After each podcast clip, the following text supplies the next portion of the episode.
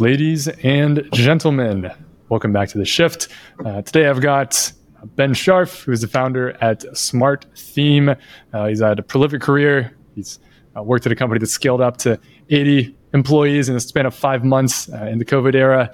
Uh, he's also started his company Smart Theme, uh, bringing essentially a very high performance, high converting, well run front end to your store to Shopify stores. How's that for an intro? That's great. It was uh, it was 800 employees. Oh, 800, not 80. Oh my god. Okay. I yeah. 800. That is absolutely not. That's hyper growth. People talk about hyper growth, but that is hyper growth. Yeah. Yeah, that was the craziest five five months of my life for sure. Uh, that's a whole story in and of itself. But other than that, yeah, everything's good. Yeah, well, we'll leave that as a follow up. Um, but I wanted to first uh, talk about uh, uh one thing, and that's when you first got into working remotely. Uh, when was that? What were you doing? And what was that like? Yeah, so I think I have a very unique perspective on this topic in the sense that I've actually never worked a day in my life professionally in office. Uh, the extent of my in-office career was internships in college. So I I was a Division One hockey player in school. Uh, so I graduated university. Uh, for those who are familiar with how the whole hockey world works, I graduated a few years later than traditional students do, right? I was 24 when I graduated, uh, which happened to be peak COVID 2020. So I had all the intention of going to join a big four consulting firm to do M&A consulting.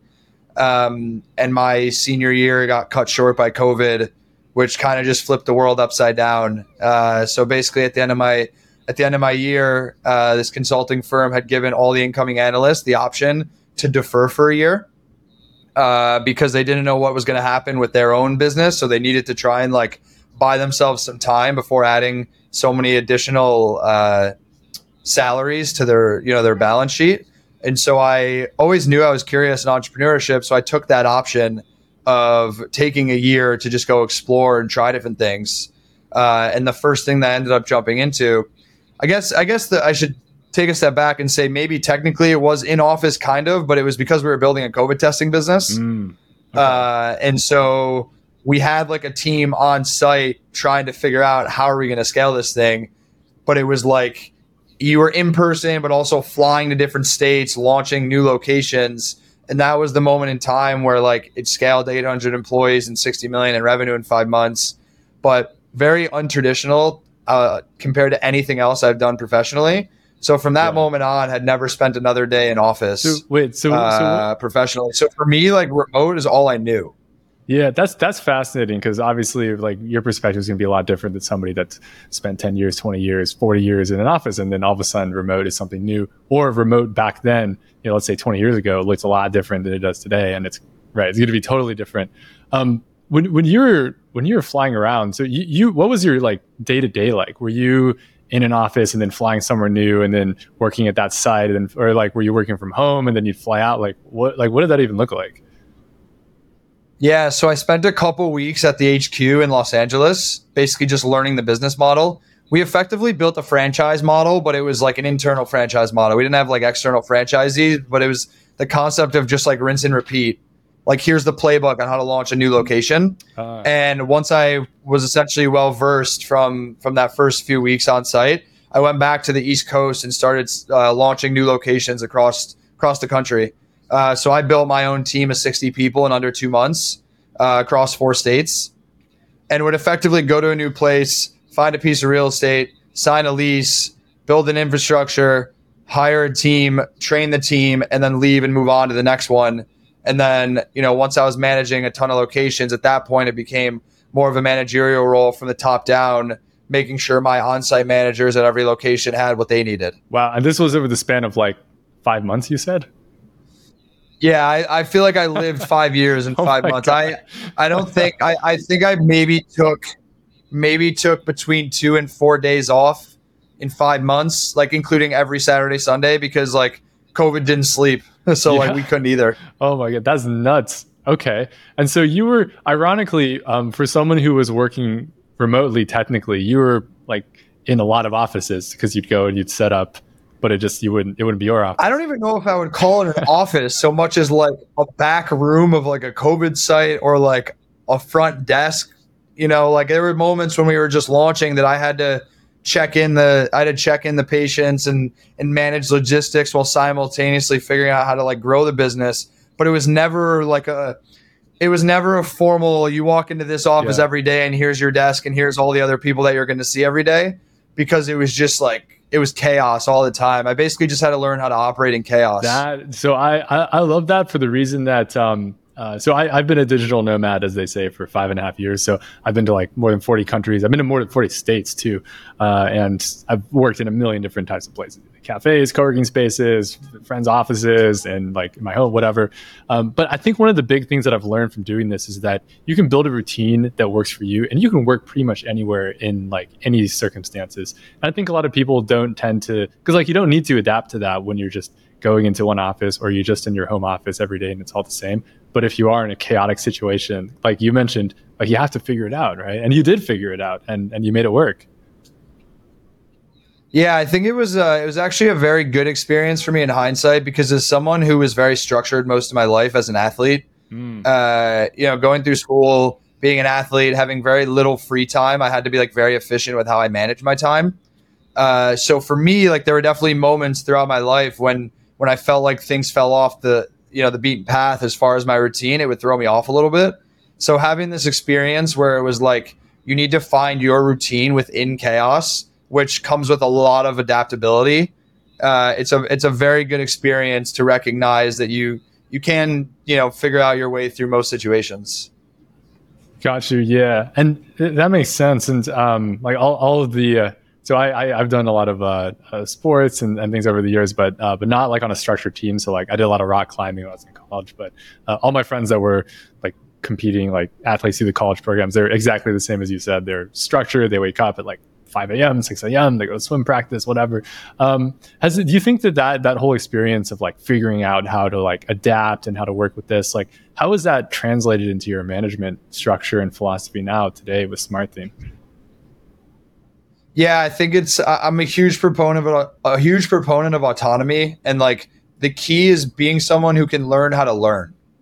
So I think that's like a super Mm. valuable skill set. Is like I don't necessarily expect you to know everything on day one, but it's about being a problem solver and being savvy enough to find the resources or ask the right questions to get you to your answer. Um, because I always, I, I think that like as you evolve in your own career, and you, especially when you're trying to build a company, like very often you come up with new problems, you face new problems every single Yeah. day.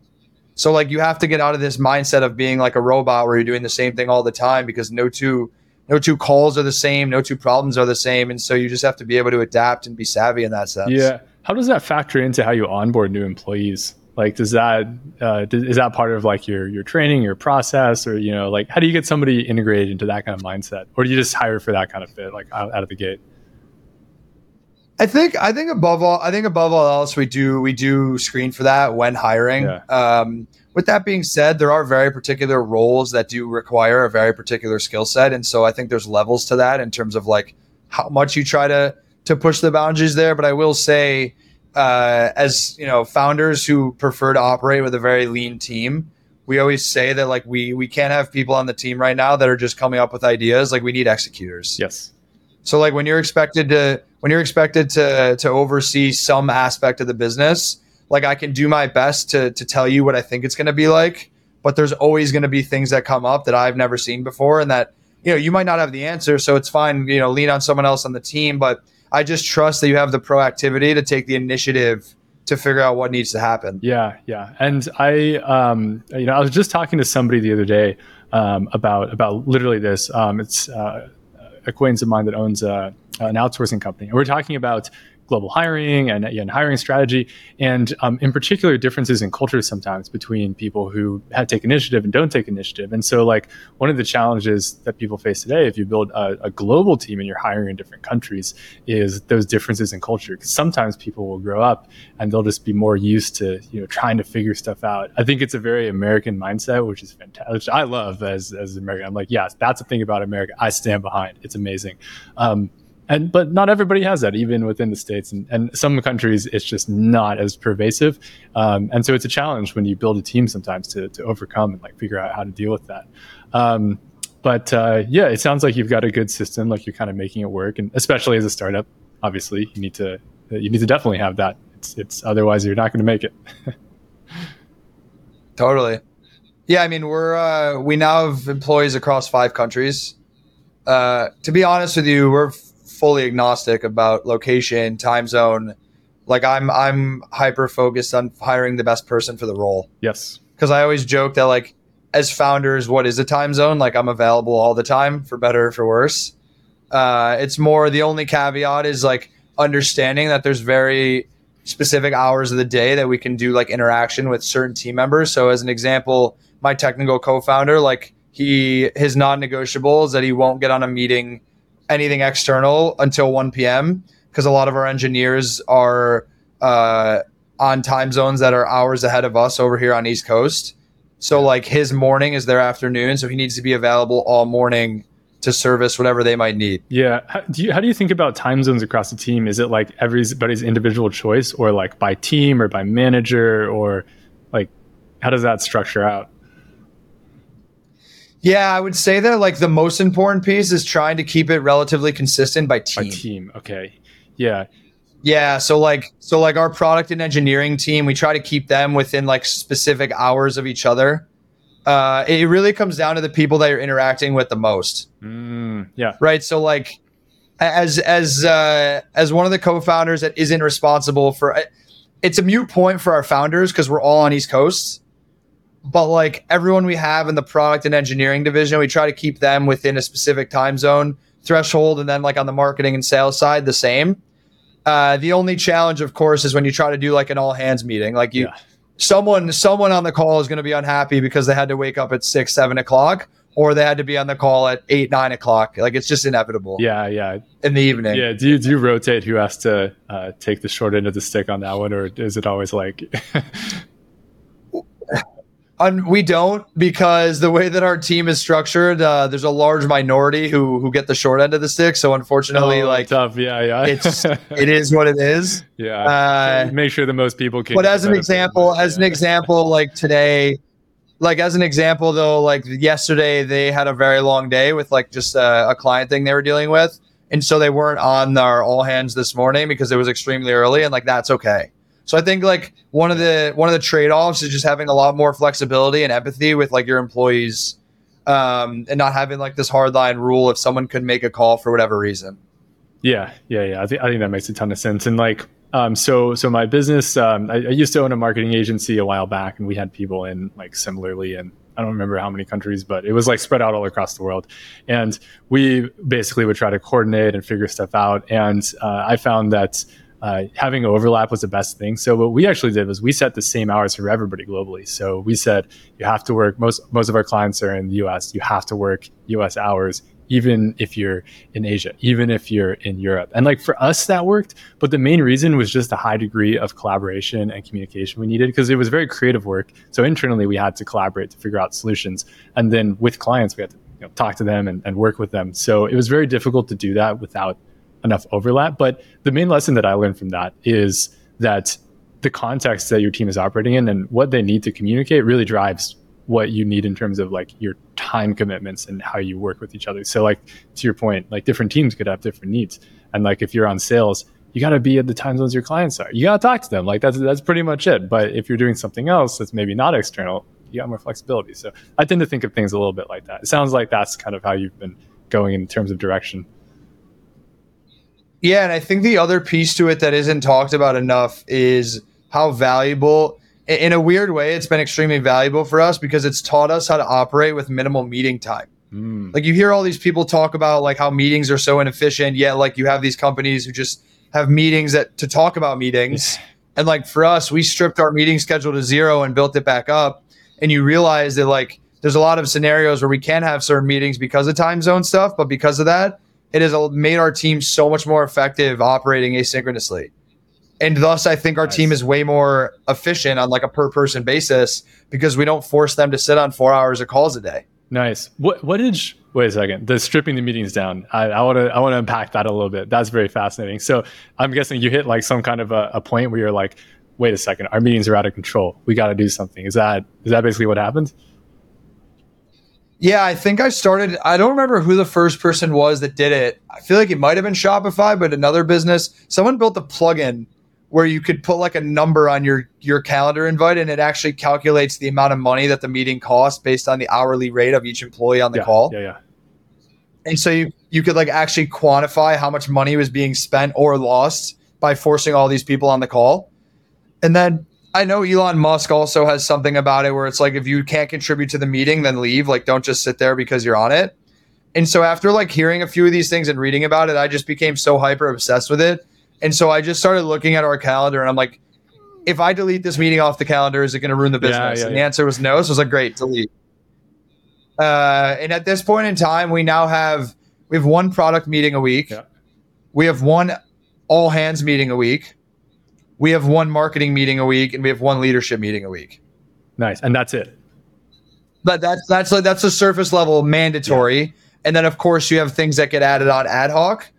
But like as a baseline, only four meetings is way less than your average company, I think. Yeah, that's that's that's not bad. And, and obviously, um, uh, it'll probably depend on the team a little bit too, because like I'm sure you have like you you need to have oversight into all these different areas, so that might be a little bit different compared to someone else. But um, okay, yeah, I like that. And so when you when you deleted those meetings and added them back, like did you run into any operational implications? Like, oh wait a second, if we don't have this meeting, we need to do this other thing, or like we need this structure, we need this process, or or did it kind of naturally resolve itself out? Like what what happened when you got rid of those meetings? I think I think one of the big issues is when you're when you're like a founder of a business and you're moving at a million miles a minute, it's very hard sometimes to take a step back and think about things that are very simple that you just lose sight of. Mm.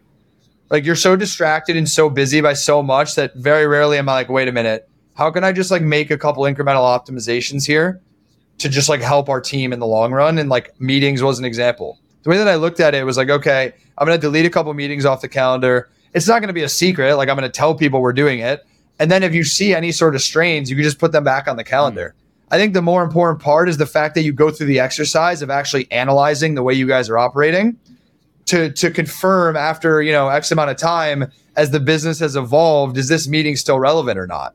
Yeah, yeah, that, that, that makes a lot of sense. And then uh, also, if, I'd imagine for you as a leader, that's you giving the tools to your team to then figure out what to do with that information. And they say, actually, it's not relevant, but there's this something that we need to figure out. Oh, do that. You know, this is now uh, lives here, or like, wait a second, this is this is important, but why? And then all of a sudden, you know, things happen, and, and so on and so forth.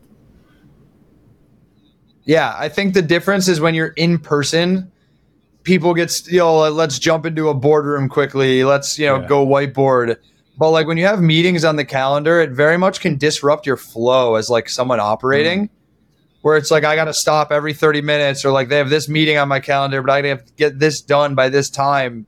Uh, like one of the one of the things that we also are very good about is uh, we try to limit uh, leadership communication cross functionally as much as possible. Hmm.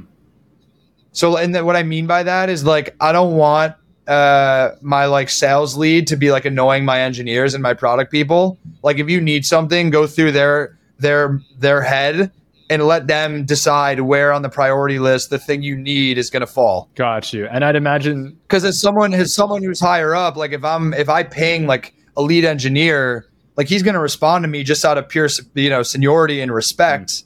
But as far as like was that the best thing to do for the business? Probably not because he was probably working on something that like my you know co-founder who manages his team really needed by a certain time and now I've distracted him by bothering him. Yeah, yeah, that makes a, t- a ton of sense, and especially in a remote context where, like, if you're physically together, you kind of see that person. You're like, oh, they look busy, yeah, you know, or or someone's like, oh yeah, Exactly. working on this thing. But when you're remote, you don't necessarily know. So you can send a you can send a Slack or a Teams message. You can do you know a WhatsApp, a text, whatever. Like you can just ping them, and then they, they feel the need to respond.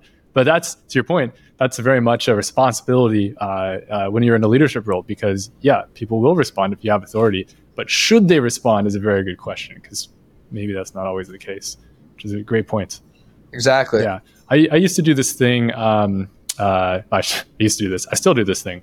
Um, I, I, always keep a running note for the week. So like I use used to use Evernote, now I use Obsidian, and I'll have like notes for the week. And as I have meetings and conversations, I'll add notes to it uh, digitally. But I built this thing in the top of my note document, and I just called it like my agenda space. And so what I would do is anytime something came up that I need to talk to somebody about, unless it was really really urgent, I would just put their name and I would add that item there. And then by the end of the week, I'd have like 20 things that I need to talk to like six people about. And then the next week and on Sunday, I'd look at that and I'd say, all right, what is the most appropriate time to bring this up? And some of it would be like team meetings, and some of it would be like one on one and a thing like that. But I, I use that as a, as a structure because uh, remote that worked very well for me, and then I could put in the right things in the right places without bothering people. Yeah, I think it's important to to make sure that when people try to put systems like that in place, they actually stick to it. So I think like so many people in theory want to do things like that, but they don't have the discipline. Mm to to stick to it because people are stuck in their old habits. Yeah. How, how do you? Uh, so I commend you. I commend you if you're you're able to like stay consistent with that. Yeah, well, I, I, try to build it into like my personal operating system. So like I, I use that to, and, but I find value in that because uh, someone taught me that to use take notes and like do this stuff a long time ago, and now I realize, oh, if I do that, I get this out of my brain, so my brain has more space to think about other things, and so and then over time I've just reinforced that again and again and again. Um, but uh, like, how do you think about that with your team though? So like getting that discipline and like taking on those habits, and I'm sure this has come up like new hires or like and people's circumstances change. Like, how do you think about getting those kinds of things to your team and like that kind of discipline? I think a lot of it starts with just like the culture that you're trying to establish within the business, right? Like for us, uh, it's definitely a culture of communication and autonomy. Uh, I think like my my philosophy is when you hire someone, like put your full trust into them until they don't deserve it anymore. Yeah. Uh, right. So like you, we don't have time to to like doubt people or hold people back. Like it's kind of like supporting them to jump in and really try and figure their way through things and support them, and then you have to be quick to evaluate if it's working or not. I think as it relates to the concept of like guardware guardrails around communication style, I think leading by example is the best way to mm. do it right? So like you you understand how i'm communicating with you and then you kind of figure out what's appropriate from a reciprocity perspective. I think the other thing too you know we use slack and i always say that like slack is just a hallway full of noise um, but we are very disciplined about uh, using channels within slack for very hyper specific things. Oh nice. Like across teams or like uh, you can give an example of that? Like yeah across the whole company. Like is it do we have a new client onboarding? Do we have a uh, do we have a channel about like bugs that clients are dealing with? Do we have a channel about uh, payroll? Do we have a you know a channel about marketing? A channel about products? So you know instead of starting all these sub conversations, mm-hmm. like you, you put the notification in a in a place that's very specific to something. So naturally, like myself and my co-founders, we know like which channels are way more urgent. Like every time, every time I get a notification in my leadership chat, like regardless of what I'm doing, like I'll click on it. Yeah. And if it's not urgent in that moment, like I'll just click on red and go back to it later.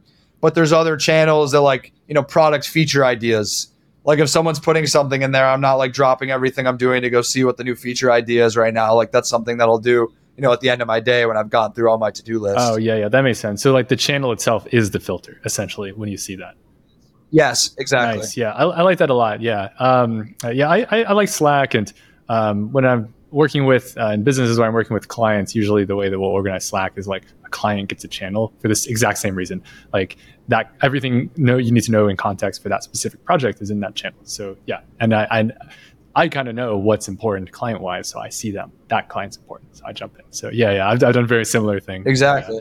Um, okay, cool. So that's awesome. Um, I want to switch gears and actually talk about um, uh, your onsite, uh, or I should say your onsite offsite uh, which as a as a remote company, I've started calling them on sites as opposed to the you know the off site. You're in the office and you leave the office. To, um, yeah, yeah. So you guys did uh, an offsite on site recently, and uh, yeah, can you tell us uh, a bit about that and and how that came about and how that went?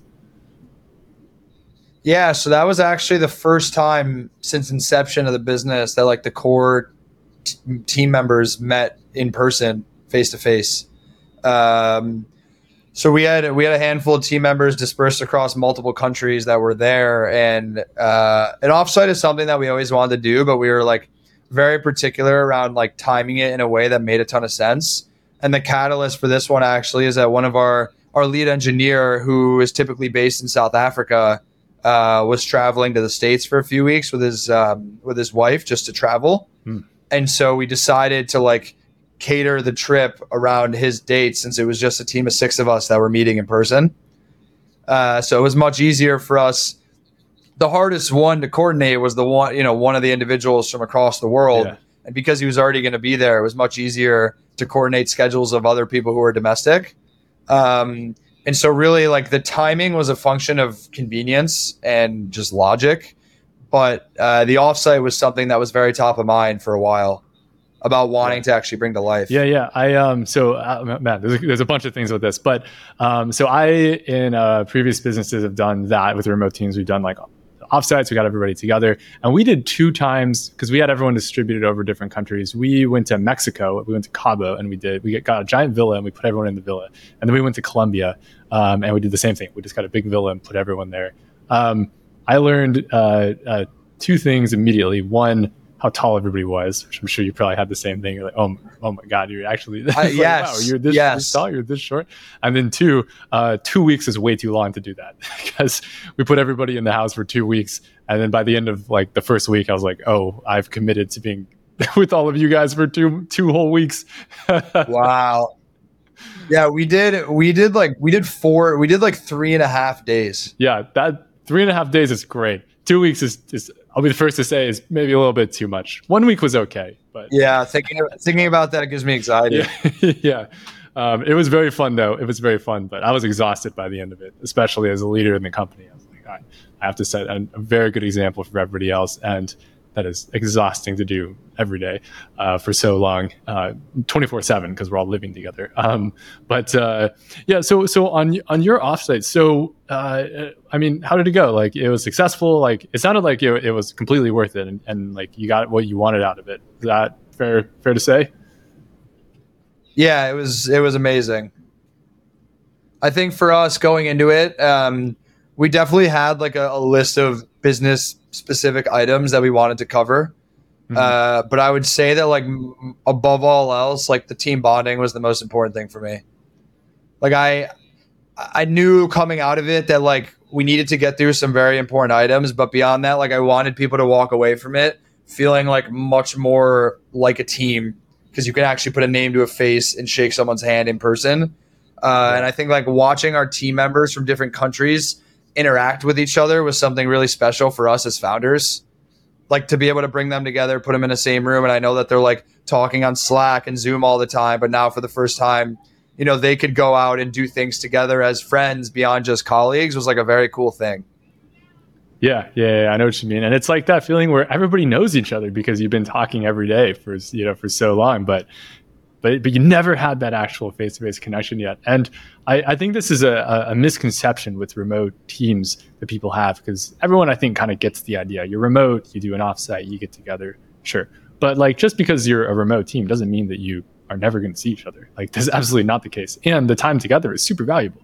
Like for exactly that reason, you team bonding and you get to meet each other. And like something that I think happens is that when you only have a limited time together, you treat it with a lot more value than when you're in together every day and then you do an offsite because you're like, wow, we only have these three and a half days. So you put everything into it and then you get a lot more out of it. That's, that's my opinion on this. I think t- tends to be true. Yeah, I mean, I think like an analogy that I think about, uh, not to keep referencing Elon Musk, but he has a quote where it's like, if you try to accomplish your five year plan in one year, you're probably not going to accomplish it, but you're going to get a hell of a lot further than if you try to accomplish your one year plan in one year.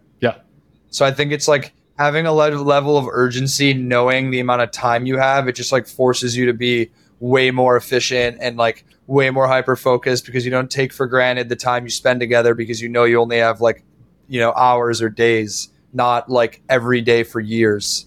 Yeah, yeah, yeah. And uh, at least until the next one, I imagine there's probably going to be another one. Yeah, exactly. Yeah. Um, so Yeah, there there definitely definitely will be. awesome, awesome. Um, so I, guess that's all kind of like the nice and rosy stuff. But were there any difficulties or like any unexpected challenges or things that came up? Um,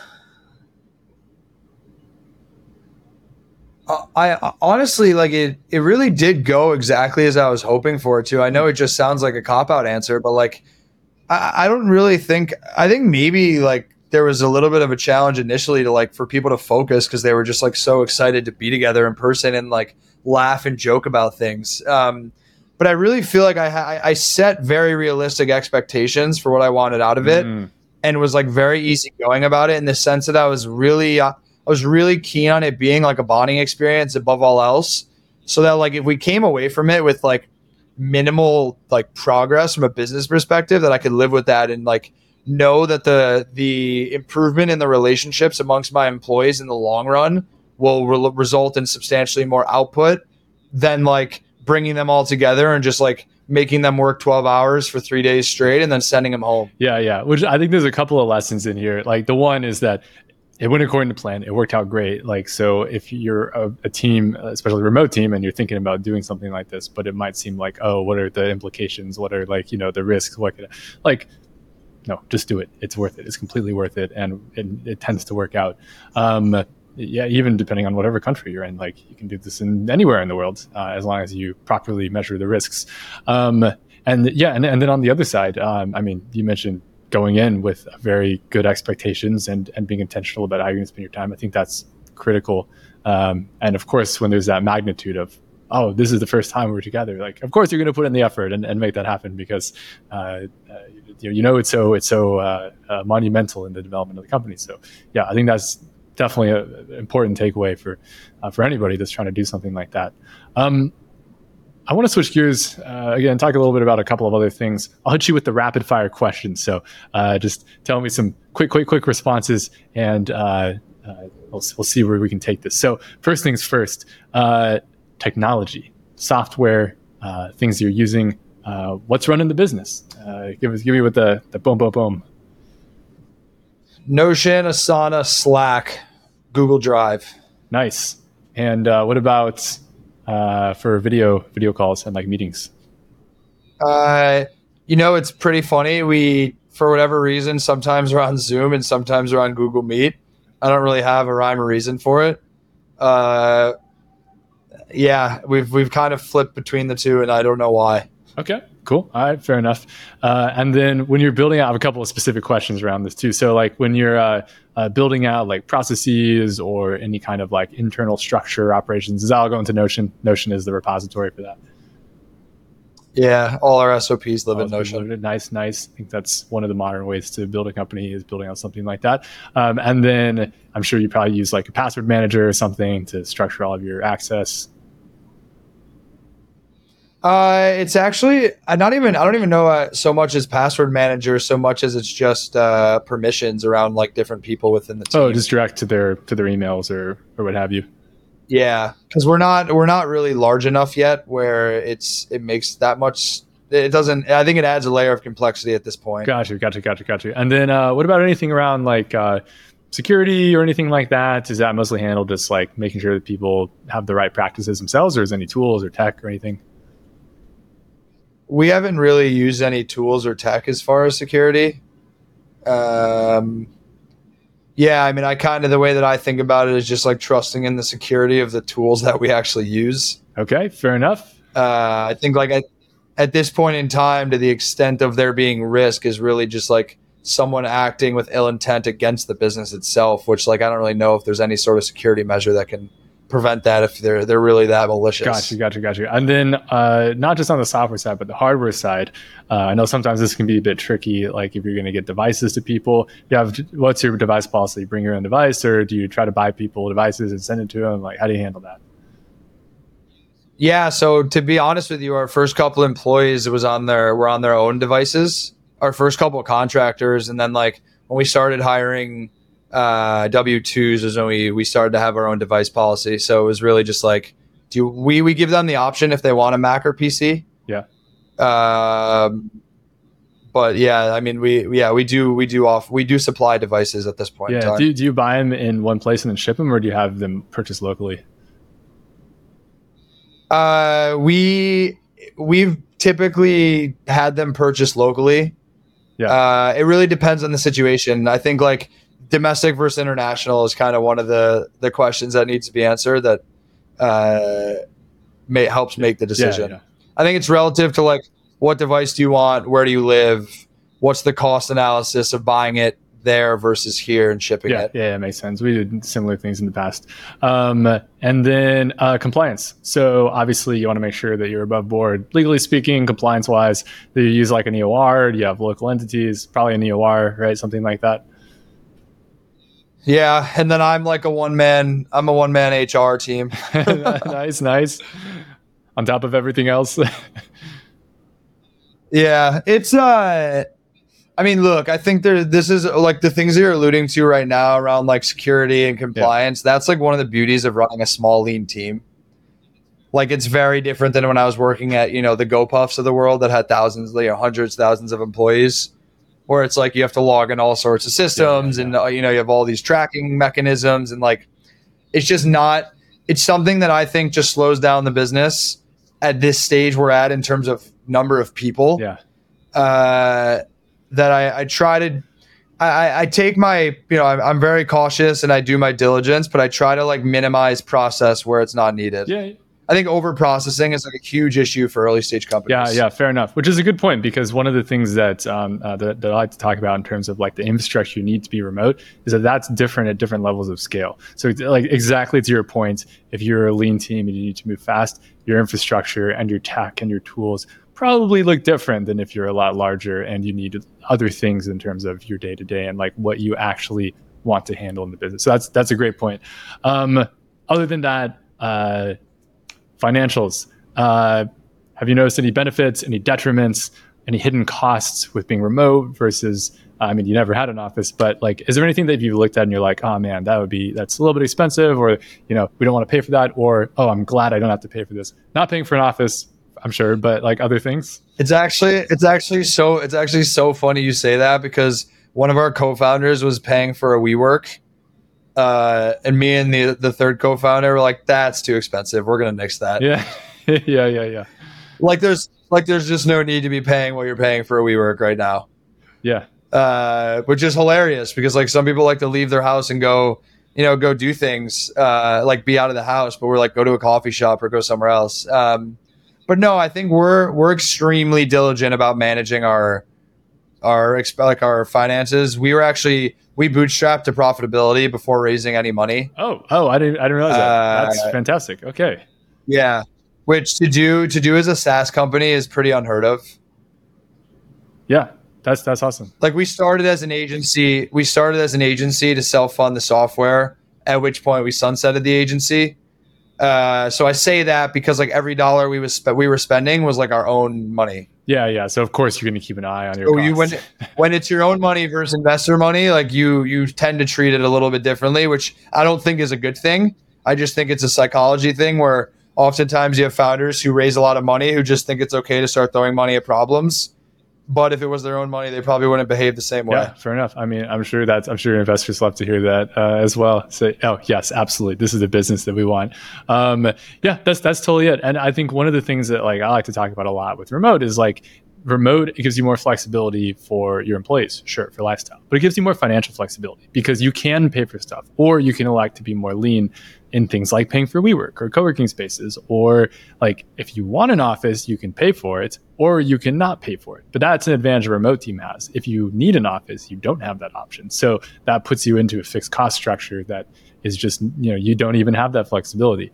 Um, and yeah and to your point you know you can hire people in the places that make sense. You can hire the types of people wherever there's talent at the right price for the right value for the right skills and you can build out your infrastructure in, in, in a global way. It's that's the benefit of this. It's a modern company basically. Like if you were building in a small town 50 years ago you didn't have this option. You'd have to do things by the books in a certain way. And so yeah so I, that's that's fantastic to hear.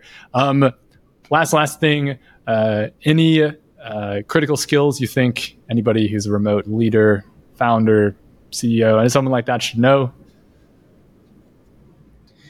Yeah, I think uh, being an effective communicator is very important. You have to be very you have to be very concise, and you need to be thoughtful about how you're communicating. Uh, because when you're communicating something and then hitting end on a Zoom call, it's very different than when you're like walking in and out of a room and you could just go back and you know talk for two more seconds. Uh, I think that for us, it's it's very important to be very clear, very level headed with like how we communicate with our employees, and very intentional about how we manage their time, uh, because you don't have the like spontaneous hallway conversations around building rapport and as a means to like communicate about things. And so I think that effective communication is more important than ever. Uh, and then I think the other the other piece that I'll say is like it's forced us to be a lot more efficient in terms of asynchronous work. Yeah. Like I think now more than ever, you have to be able to like be clear when you're you're talking about something you need done from someone. Um, when like trying to complete an entire task with no communication takes a lot of skill and a lot of like a lot of reps, but it's really it's a beautiful thing when you see your team members following effective SOPs and actually getting things done and you mm. realize that like the communication styles work. Mm, yeah, I like that. I like that. And it's like when you like that moment, the moment that that hit for me was the first time that like we this is a while ago, but like the first time that we signed a customer where like I didn't have to touch any part of the onboarding process. It was like the last time I spoke to them was closing the deal and then I saw their new store live and I and the whole thing just like worked and I was like wow this that was awesome. That's a beautiful thing. You're like oh the system worked. Yeah. That's nice. Yeah, yeah. That's it. And and I think it's um uh, like you know large companies have to do this to coordinate between office locations in a traditional sense when you're remote you have no choice again so like you have to do that that's the only way that you're gonna you're gonna uh, get business done is to build out your processes like that so um, great point exactly. and uh, man been a wonderful guest. Really enjoyed our conversation. Uh, but I'll let you go. No, uh, we still have a bit of time left in the workday here. Uh, last, last thing. Any pluggables you want to plug? Obviously, probably check out Smart Theme. Uh, check your guys' website. Anything else you want the people to know? Yeah, I think you can check us out on smarttheme.com. Uh, I don't know when this episode is going live, but we actually are going to be releasing a rebrand, uh, new name, new website in the coming months. So some exciting stuff in the pipeline there. And then uh, you can check me out on Twitter at Ben Sharf. Awesome. Well, people got to know, and this episode will be live very soon after recording. We have a fast turnaround and getting stuff out around here. So, yeah, Ben, thank you for your time. Thanks for having me, Andrew. Appreciate 100%. it. Have a good one.